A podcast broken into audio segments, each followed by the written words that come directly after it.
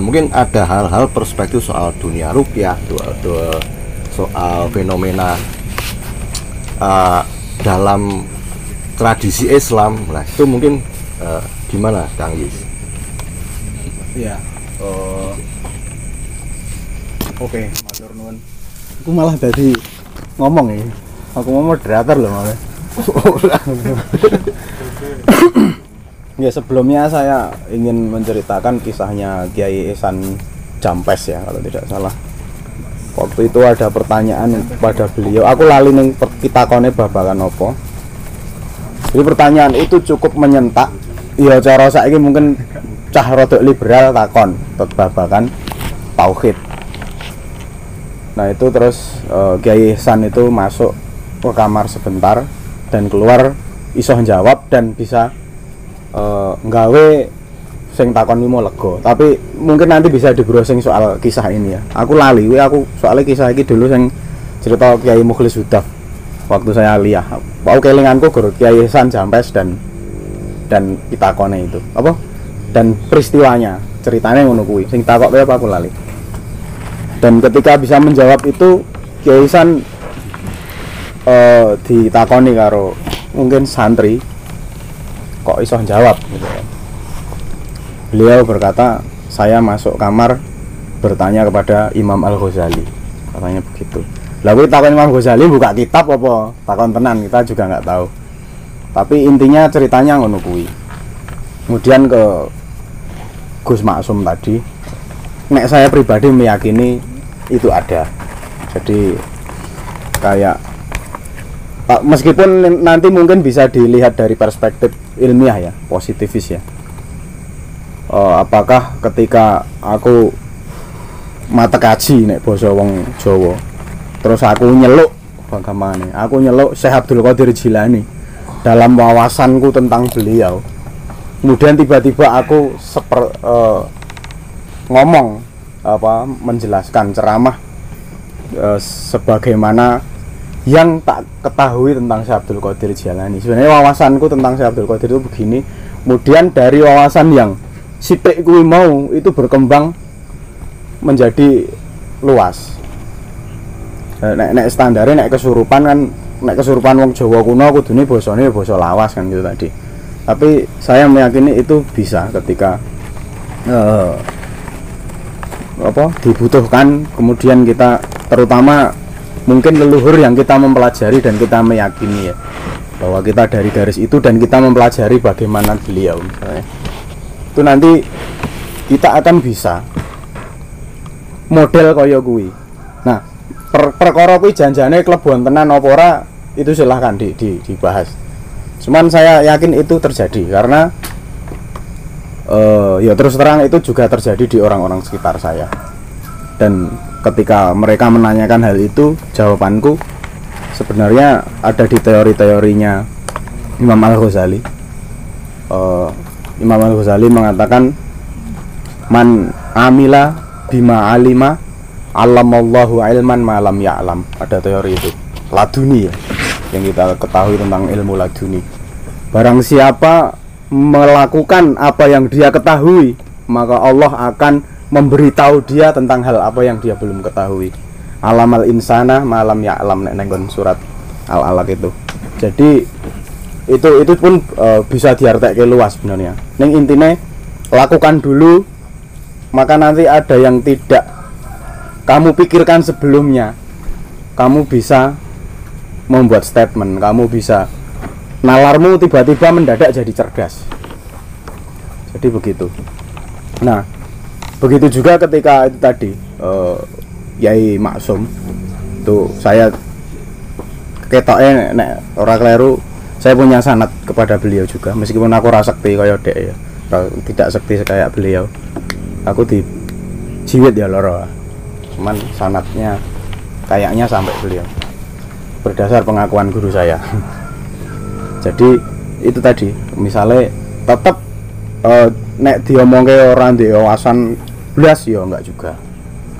Tapi uh, beliau pasti kan nyinaoni dan dan paling tidak mendengar banyak hal tentang siapakah Syekh Abdul Qadir Jailani siapakah Syekh Junaid Baghdadi eh, siapakah Al Ghazali. Dalam pemikiran-pemikiran minimal ono ono garis besar pemahaman ulama-ulama besar itu tadi yang itu menjadi eh, acuan. Jadi digo pidakane kuwi ning akhirnya berkembang melalui kecerdasannya sendiri. Jadi stylenya begitu. Uh, style pemikiran dan style cara bicara mungkin atau atau arah-arah ini ngono. Begitu kalau kalau saya. Terus nek soal kesurupan lebon jin dan lain sebagainya sa- saya justru tertarik ingin belajar sing sing dari pandangan fisika itu tadi. Karena saya terus terang tidak begitu banyak tahu meskipun banyak menangani. Nek nek itu cerita jadi nggak tahu eh, apa nek, nek mungkin pandangan fisika itu halusinasi tapi terjadi waktu itu ono wong moro rene nggawa bojone sing lagi kesurupan. Sak moro tuane sak adine sak anake digawa. Jadi sampai jam 3 malam sampai di sini ya, sini bojoku oh tapi konco-konco urung ono waktu itu. Ada temen yang kemudian ke, kebetulan main ke sini tiga tiga orang. Jadi rame nang kene. Iki urung ono cakruk nang itu saya ya ramu dong metode nih jane mas. Saya tidak paham metode ngerukyah asline. Jadi aku ya sok-sokan iso. Karena dijaluk itu lum ya saya hanya modal dongo dan kau mungkin nek Kang Rendra mau nek surupan tenan ora antem lho. Mungkin ya. Menarik kuwi. dan saya juga jagongan karo sing sing dianggap kesurupan kuwi mau. Cuman ada perilaku-perilaku aneh yang sangat tiba-tiba. Saling ini dan dan aku ndelok memang auranya itu udah kayak ketrek memang ya. Dan istrinya itu yang istrinya itu juga indigo. Sing wah penyebabnya apa dia juga indigo melihat hal yang sama. Kemudian perilakunya tiba-tiba dia ini fobia sama gedang sing kesurupan sing lanang sing kesurupan sing lanang. Dia fobia karo gedang neng karena sing nyurupi ketek dia tiba-tiba jikok gedang. Dia makan ngelek sak cokotan terus muntah. Terus dia ngomong deh jaren jaluk gedang. Jadi yang ini sing gak- gak. seolah-olah seperti itu oh. Fobianya berarti pas keadaan not- normal, Pak? ya dia dia normal karo gedang ini mambu ini muntah. Itu tiba-tiba aku duwe gedang jaluk ngono jaluk gedang bojone wis kaget. Saya nyakot. Nah, mungkin nanti bisa dijelaskan. Oh berarti ini berarti ini silahkan ya. Pengen aku menceritakan ngono. Jadi tiba-tiba wih mau muntah-muntah dan dan yang ini sing nang jero. Skill corona. tapi apakah sing tak delok ketek kuwi dia sendiri juga krungu? Aku ngomong kayak ketek terus akhirnya dek termotivasi untuk dadi ketek aku ya ngerti gitu. termotivasi itu terus jaluk gedang terus akhirnya ternyata dek fobia muntah setengah sadar. Itu juga nggak tahu.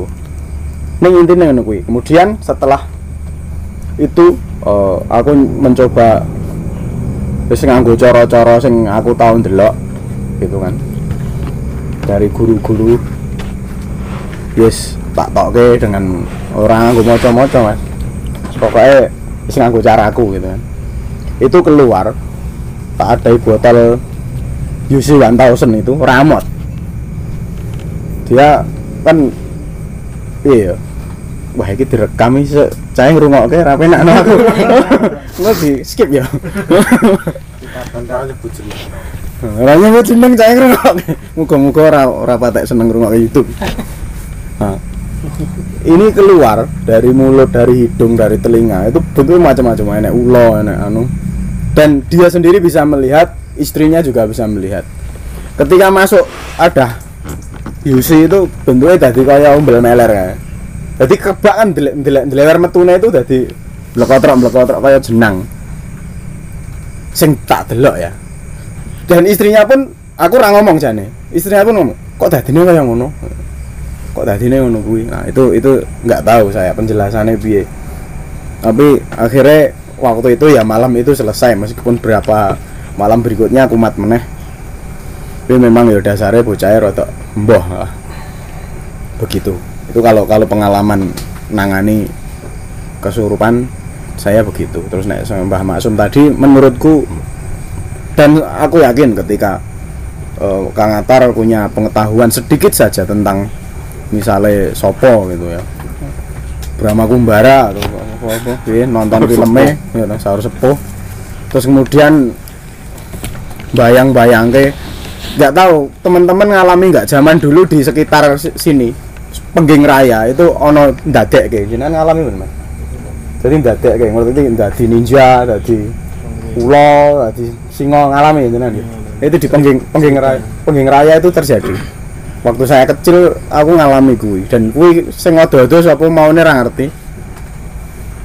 Aku reko-reko dadi Pak. nek aku terus terang aku reko-reko dadi. Dan orang sing dadi liyane aku itu wedi karena aku ngaku ngilmuku akeh. Jadi kowe kan terus ilmune akeh sapa? Lah nek sing ilmune luwih akeh kuwi sing pas dadi, itu didemek setrum.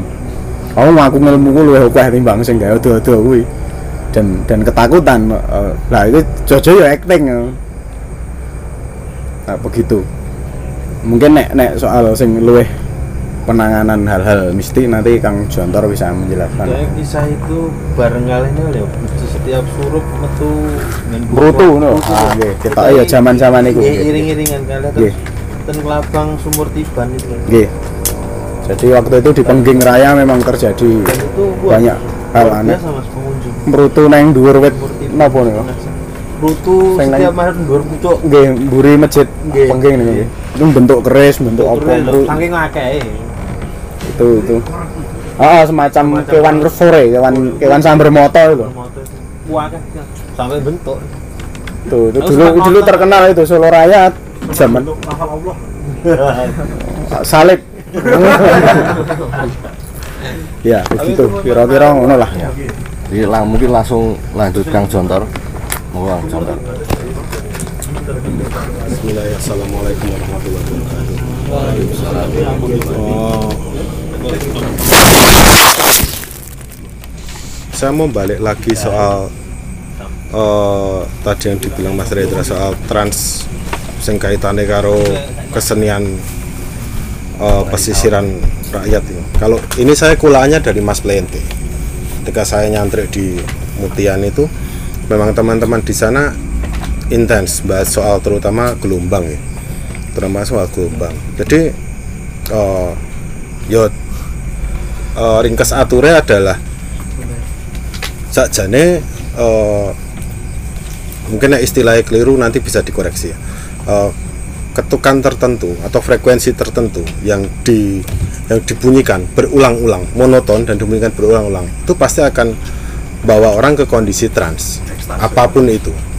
Jadi mbak aku arep jatilan mbak arep kuwi wirid mbak arep buddha sing ditutuk-tutuk ngono mesti endingnya trans. cuman memang frekuensi tertentu eh, pasti menimbulkan efek yang berbeda pula. Misalnya gampangnya ini kayak Mas Bente nek ngibarat kayak aku aku ngopo tobat dalam artian gantung kendang karena aku selama ini mau ngiringi wong mendem saka kendangku itu marai wong metu egone. Jadi frekuensi sekian yang muncul ego dan seterusnya dan seterusnya. Ini saya saya nopo ngasih cuplikan aja apa yang pernah saya kulak. Nanti mungkin eh, teman-teman bisa langsung sama Mas Bentenya lagi untuk untuk menggali lebih jauh soal ini. Soal katanya itu dengan gelombang tadi. Dan beberapa eksperimen itu ya memang memang memang benar-benar dilakukan oleh oleh teman-teman di sana. Jadi sesimpel saya pernah mengalami jadi situasinya pas di luar studio kemudian Mas Bente itu ngerjain itu aku ki rasanya dari kaya mual-mual kaya pengen mutah. Nah. terus ki ngopo tau apa aku masuk angin? Terus dia ngekek-ngekek. Ternyata ket mau ki dia ngurupke speaker aktif di setel yang gelombang tertentu. Yang menurut dia kuwi mesti kuwi dadi loro nek kena kuwi memang aku neng jopo awaknya dadi ra penak dia ngekek-ngekek gue ket mau tak tembak ibu speaker kok. Ora krungu, telinga telinga nggak nangkep, tapi ternyata tubuh kita merespon. Ya itu nanti mungkin bisa bisa diulik dengan apa kapan-kapan kita tulan ke sana itu. Atau mungkin teman-teman kan yo ada akses. Nah selanjutnya kalau soal eh nek ngomong ke kesurupan kaitannya karo jin misalnya aku sampai saat ini punya premis kayak gini. Kalau ada orang yang dia mengaku bisa melihat hal yang goib tapi kemungkinannya mau loro. Nomor siji dia pembual getabus nomor loro tapi butuh bantuan psikiater sebutkan apa aja kasusnya tapi aku bermuara kedua itu. Misalnya motivasinya duit ya itu nomor siji toh kembali ke poin satu. Dan seterusnya dan seterusnya. Eh, Nah terus piye? Sementara aku pelaku. Mungkin beberapa teman kan taunya gitu. Tapi jadi kalau tadi cerita-cerita eh, terkait mediumisasi dilenggai sopo terus tadi iso ngomong ngene-ngene lah kuwi sing tanda kutip guruku kaya ngono Pak Yasin itu yang pernah rawuh ke sini gitu. Karena jadi pas awal-awal saya saya kenal beliau itu yang ngelenggai konon Sunan Derajat. Sing kuwi ora sekolahir enggak sing sekolahir ono kami menyebutnya nyai. Nah waktu itu Ayes masih masih merui waktu itu. Jadi eh, perut saat saat awal-awal dulu itu sangat gampang niteni eh, persona apa yang ada di Pak Yasin. Di kowe ngobrol no mas. Satu satu dua kali ketemu aja itu langsung bisa neten oh iki Pak Yasin oh iki yang derajat oh iki nyai. Dari logat Cara ngomongnya aurane diksi logat dan diksi terutama. Perubahan wajah. Termasuk ya aura bareng tapi sing sing ya. sing gampang sing gampang banget dititeni diksi yang derajat akan menggunakan bahasa Jawa Timuran sing alus tutur kitanya alus. Nek nyai is wis warok iki kaya ngopo to ngomongnya misah misuh ngene ngene ngene nah, aku bayangke aku saat itu bayangke iki nek acting iki kesel banget ini. Artinya kemungkinannya cuma dua yang kira percaya ngono kemungkinan dua. Pak Yasin acting loro DN duwe eh, split personality disorder kemungkinannya mau loro kuwi. Ora percaya penjelasan mau ya kelebon apa kanggonan sopo kemungkinannya lo dan dan itu ya ya susah. Aku pun aku pun perlu perlu waktu untuk berdamai dengan diriku dihadapkan dengan orang yang kayak gitu. Sopo meneh semakin semakin ke sini kasus-kasus eh, orangnya jadi tambah banyak nih maksudnya. Nggak cuman dua tokoh itu tadi yang sangat gampang untuk diidentifikasi. Bahkan rasa wong indigo kowe ngerti ngono? Wih malih malih. Tapi kan jadi repot ketika muncul Eyang Kali muncul Pangeran Sambernyowo kayak aku ya kadang yo bingung karena aku ra iso ndelok. Karena aku ra iso ndelok. Karena aku ra iso ndelok sing sejati piye. Nah sialnya kayak gini. Terus apakah ku iso ditonton karo wong sing indigo misalnya? Oh, nah aku ditakoni apakah wong indigo ki enek? Enek. Cuman aku berani bertaruh.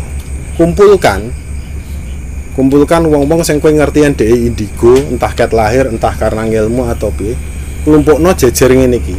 Terus kon nonton apa sing ana ning aku? Beda-beda. Mesti jawabannya beda.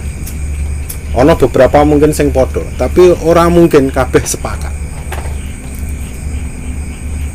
nah soal ini eh, ini penjelasan versi Pak Yasin soal ini. Kenapa kenapa yang dilihat itu selalu berbeda? Lapisan goib ki ono pitu. Wong-wong indigo kuwi paling mentok tekan telu tok. Jadi ono lapisan siji loro telu dan seterusnya dan seterusnya. Itu kenapa? Itu menjelaskan kenapa eh, yang dilihat itu pasti selalu berbeda setiap orang terus koyo koyo di rukyah dan lain-lain. Kadang ki yo eh, kasus iki lucu-lucu tapi memang nek nek anu yo bahasa bahasa neng ajaran Islam yo memang eh, setan ini penuh tipu daya. Poinnya di situ. Jadi nek ono kasus dalam tanda kutip nambani gitu yang delalah makdek. Nah ini ini kemudian kalau aku raiso visual itu yang terjadi padaku ya apa ketika berhadapan itu? Nah yang kurasakan itu kayak apa ya? Aku menyebutnya bisikan hati bisikan hati bahwa kui elek kui bahaya kui iso mbok jak nego kui iso ngene. Jadi bukan visualisasi. Nah konon katanya memang memang orang itu coro-corone apa ya? Indera yang paling peka itu apa? Beda-beda setiap orang terkait hal yang goib ya. Aku bukan visual kebetulan. Jadi meng eh, tiba-tiba tiba-tiba muncul kayak bisikan itu bukan suara. Wis tiba-tiba metu wae. Ki koyo ngene ki ngene. Dan itu nggak bisa dirasio. Karena ketika aku ngantek iso tak nalar ki kira-kira ngene mergo ngene ngene kuwi tak anggap keliru Maksudnya itu bukan bukan yang sejati muncul gitu. Bukan yang sejati muncul. Nah eh, balik lagi ke soal soal visual. Yang paling ngeri yang paling nyebelin itu malah jadi kadang-kadang ini ketika metu des wujudnya apa? Oh LC ngono.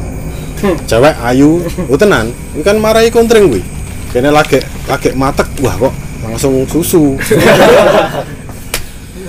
Wih kadang sepele-sepele ngono tapi nganyel oke. Nah, tapi kan triknya kemudian yang dilakukan adalah aku pengen ngerti wujud sejatimu. Aku wegah ngerti ngene. Jadi secara batin ki tak jak komunikasi ngono. Langsung dia berubah mode saya ini nih, padu iki. Wes. Wes nek wis nek wis ngono gampang. Nek wis ngono gampang.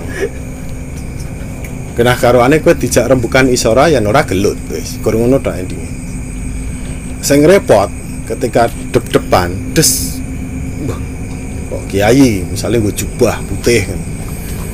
Kayaknya harap nembus meneh yuk munggah level loro yuk munggah level telu dan seterusnya. Kok tetep kaya ngono? Ini yang bahaya.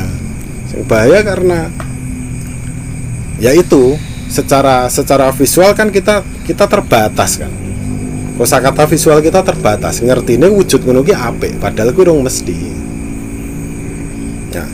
Terus balik lagi ke premisku awal bahwa wong sing mengklaim dirinya ngerti iso nonton hal yang goib yo nek ra siji pembual kedua memang butuh bantuan psikiater.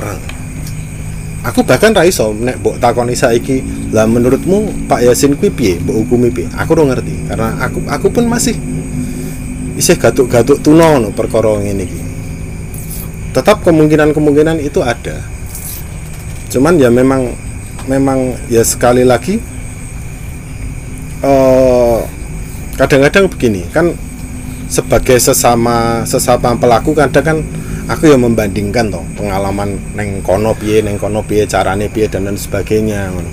Eh,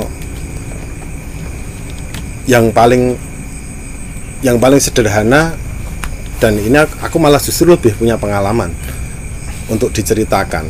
Misalnya soal pawang udan. Pawang udan. Karena pengalamanku awali saka sing percaya karena tak anggap sirik. Terus ora tak lakoni ternyata udan tenan. Terus delalah aku kerjaku neng event dan banyak berurusan. Jadi berarti aku yang ngurusi pawang saka sing nganggo uyah nganggo kerise ditokke mau nganggo disili nyilih rokokmu. Ngono tok dadi dadi dan seterusnya.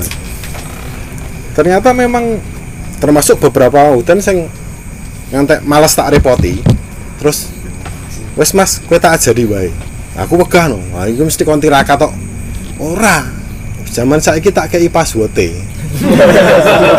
kan nganyel ge nganyel ge tapi tapi kemudian dari berbagai eh, soal nganggo rokok, soal opo, sekolah lafat Arab, Jawa dan lain, itu kan itu kan metode dan itu teknik gitu.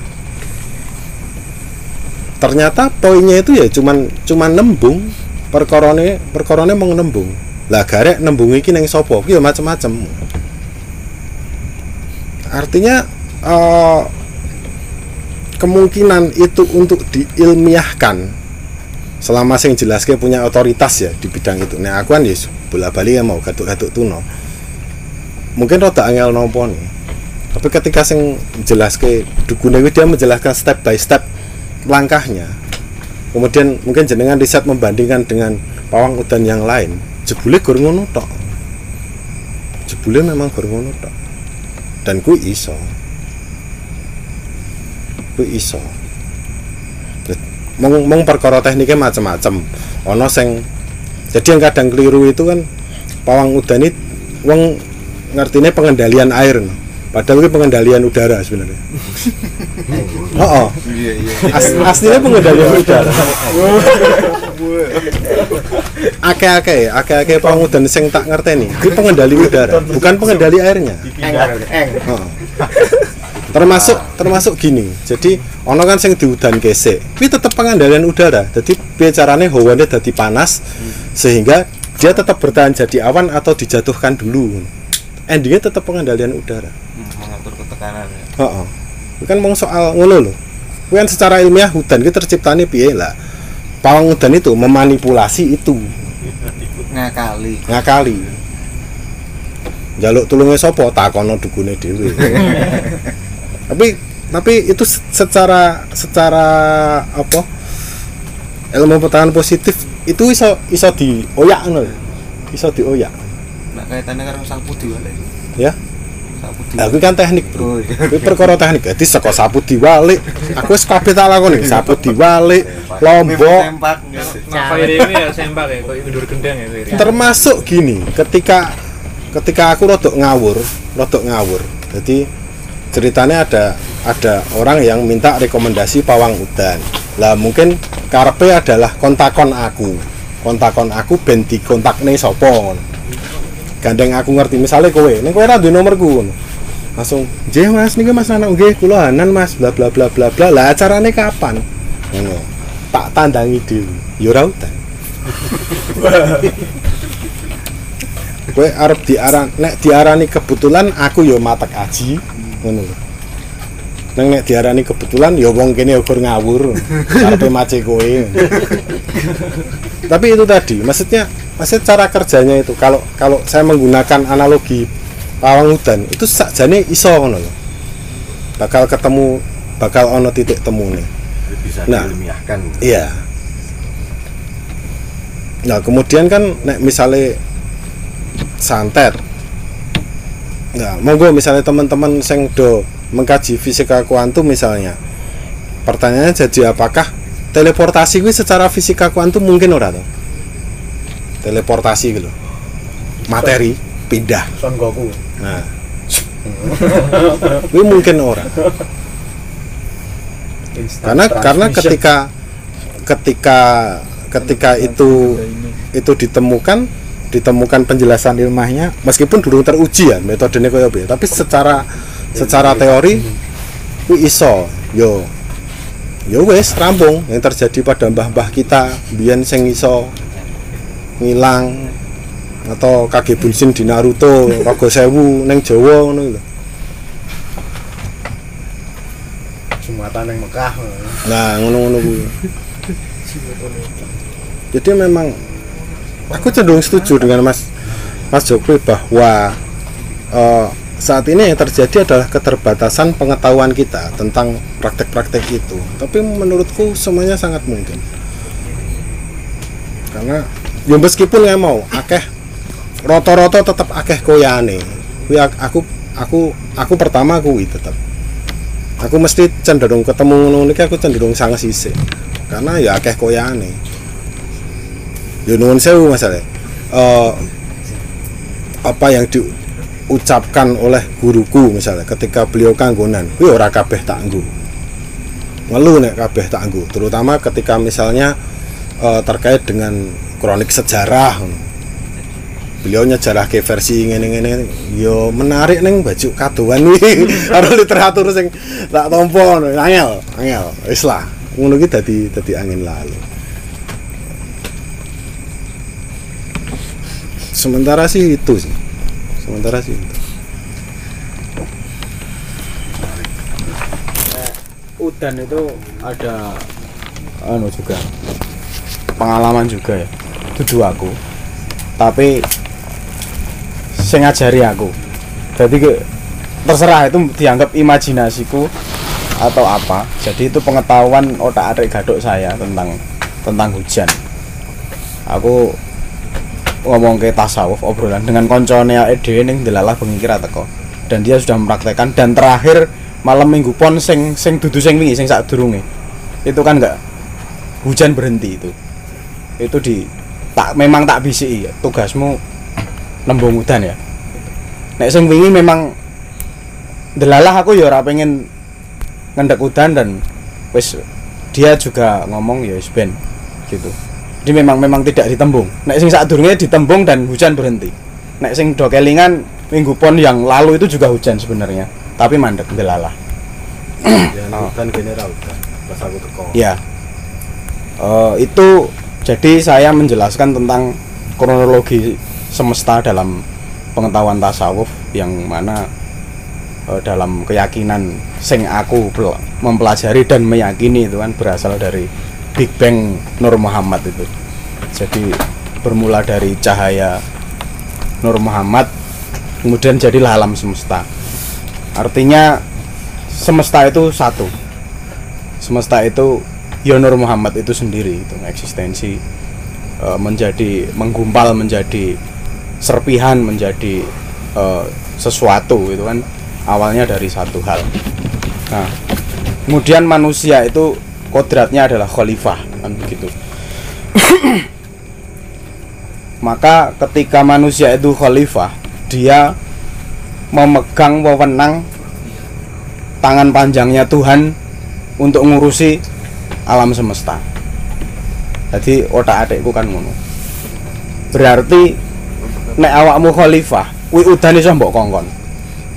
Jadi saya ngomong kepada dia ini, koncone awake dhewe iki, udan iso mbok kon berarti. Carane piye? Ya itu. Bihaki Nuri Muhammad kan. Jadi nyebut dengan haknya Nur Muhammad.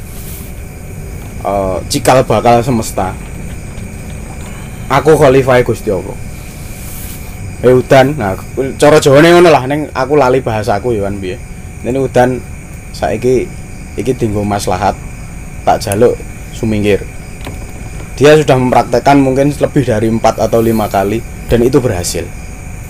Terakhir sing wingi kae. Terakhir sing sing minggu pon tapi sing lalu bukan sing kemarin. Nek wingi udan terus tenan wingi yang lalu itu dan dan itu terjadi. Masalah ilmiah apa orane aku ora ngerti.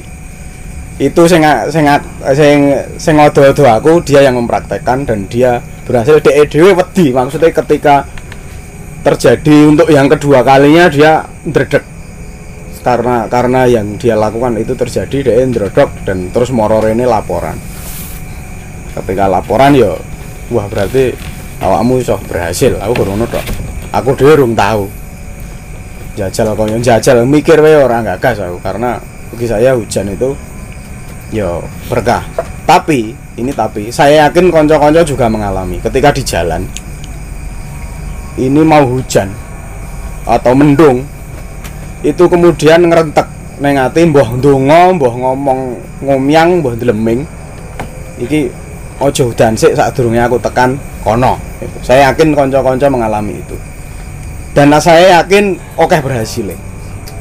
Nggak tahu kalau belum pernah mencoba silahkan besok dicoba. Mas Sarono pasti pernah. Pernah kan? Jadi nah yang seperti ini piye? Aku ya ramu deng maksudnya jagongan kok karo semesta gitu kan. Kusin aku nek udan ku nek wis tekan ngendi ngono? Atau atau aku nggawa barang. Saya sering banget karena dulu saya kan nggawa barang dagangan yang jika kena air hujan itu rusak. Tapi itu su- sudah tidak saya lakukan sejak setahun atau dua tahun terakhir ketika karena nek ngantek ora udan sumurku asap. Itu karena sejak saat itu saya insaf anu apa? Saya pokoknya udan nih tak tak tompol dengan dengan senang hati karena iku ngisi ngisi banyu sumur.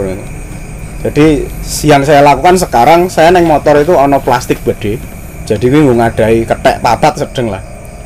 Gue ngadai menungso pun sedeng plastik gede kuning itu di di tas saya itu. Kemudian dan dan dan mantol. Jadi itu tak cepak neng kono ketika eh ketok mendung atau gerimis wis tak lebokke aku terima udan-udan sing penting barangku selamat. Dan saya tidak tidak pernah lagi udane engko mbok tekan kono mbok tekan nek dulu sangat sering. Itu sering banget. Dan itu terjadi. Apa pas gonceng ke Wisang misalnya tekan Solo baru goncengan cah loro tok nyone Mbah Buyute Wisang itu. Itu eh, sampai di saya mampir ke Istana Herbal sing ibeng mau mampir mau kae. Saya golek golek titipane Mbah Buyut karena sepuh butuh asupan herbal-herbal gitu. Di situ mendung gerimis dan aku nggak cah cilik. Udane wae nek iso sing tak lewat pas aku lewat udane mandek. Itu terjadi. Dan itu nggak tahu eh, apakah dianggap piye ya apa ya kebetulan neng kebetulan yang keseringan nek aku kuwi. Bagi saya kebetulan saya meyakini kebetulan tapi terlalu sering. Begitu mas kuwi nek nek ngomong ke hutan ngono kuwi. Mungkin mas Jopri bisa kuwi enek ilmahe piye apa ya wah kuwi lebay ya ora apa-apa. Ngoten oh tak satu lagi. Aku pernah ngalami ini mas. Mungkin wis tahu tak share ning beberapa konco. Jadi saya wis mbah lah aku sakit jiwa mungkin waktu itu terserah tapi hanya beberapa detik. Aku ngalami dari SMP 2 teras sampai ke Bang Jalinan. Itu paling pinten meter ya 200 meter paling Mas ya. aku ngalami di jarak itu rumangsaku semua kendaraan itu sangat lamban. Tak delok pandom sepedoku itu s- hampir tekan 100 km per jam. Rumangsaku aku nyalip nyalip nu penak banget. Dan ketika sampai di Bangjo itu selesai. Jadi rumangsaku loh kok do mandek gitu jadi ya, dengan kecepat tak delok pandem secepat itu aku ngelisip ngelisip itu koyo anu banget eh, lancar dan dan ending gitu. tapi begitu Bangjo aku mandek dan itu terus tidak terjadi lagi. Sampai sekarang belum pernah terjadi lagi. Itu hanya baru saat itu dan dan hanya sekian detik. Wong gur jaraknya gur paling 200 meter. Gitu. Gitu mas